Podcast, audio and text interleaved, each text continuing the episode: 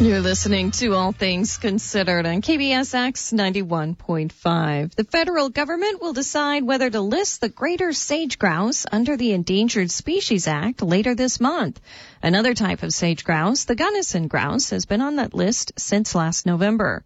Grace Hood continues our series Saving the Sage Grouse with a report on the lessons learned from the Gunnison species and how those might apply to the greater sage grouse. Ground zero in the fight to save the Gunnison sage grouse is Greg Peterson's ranch.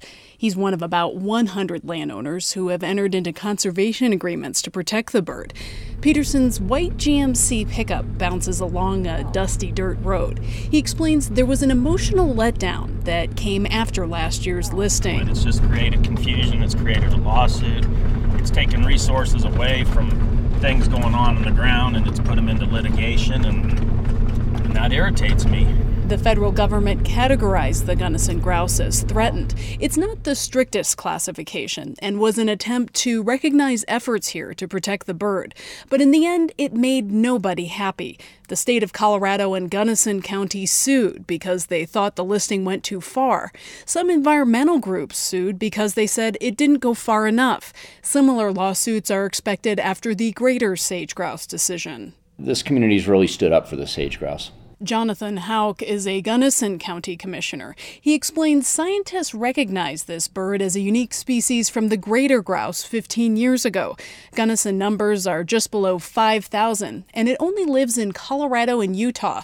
As is the case with the greater sage grouse, Houck says many have rallied to save the bird. I have a nine year old who, when my wife says, I'm going to go for a run in the morning, if it's lekking season, reminds mom, don't be on the trails till after 9 a.m. You know, we have a presence in the community that has been part of what's really created that culture of stewardship. During mating season, mountain bikers don't use certain trails.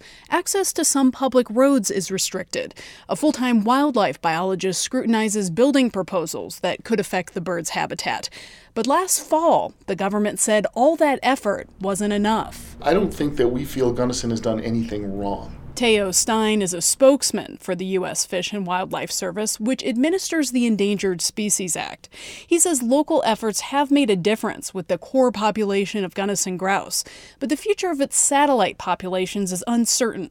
He says no matter what the listing decision is for the greater grouse, conservation work before a ruling is critical. That's the one commonality is that folks are recognizing that we can do a lot of good work before you get to a, a, decision. For the greater sage grouse, the federal government has worked hard with ranchers and poured millions of dollars into states like Idaho, Montana, and Wyoming.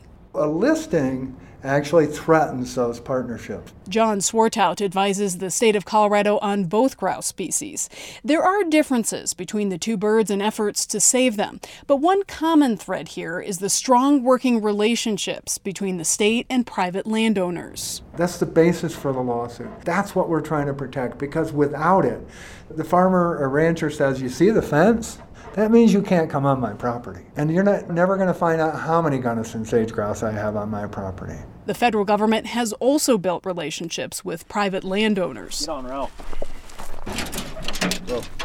Outside the town of Gunnison, Peterson the rancher opens up the back of his pickup to let out his four cattle dogs. Over the last decade, he signed up about 2,500 acres of his land for conservation easements. It ensures the Gunnison grouse will have more habitat in the future. Peterson says he's proud of the work he's done, but he's also frustrated with how things have played out. I guess there's never certainty in life, but having the bird listed, I think, creates to some degree more uncertainty. That's part of the problem. The Fish and Wildlife Service is expected to release a rule that it hopes will add more certainty to the situation. And that gets at the final lesson from this endangered species listing.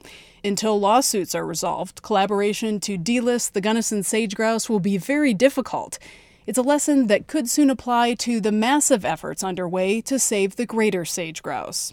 I'm Grace Hood reporting.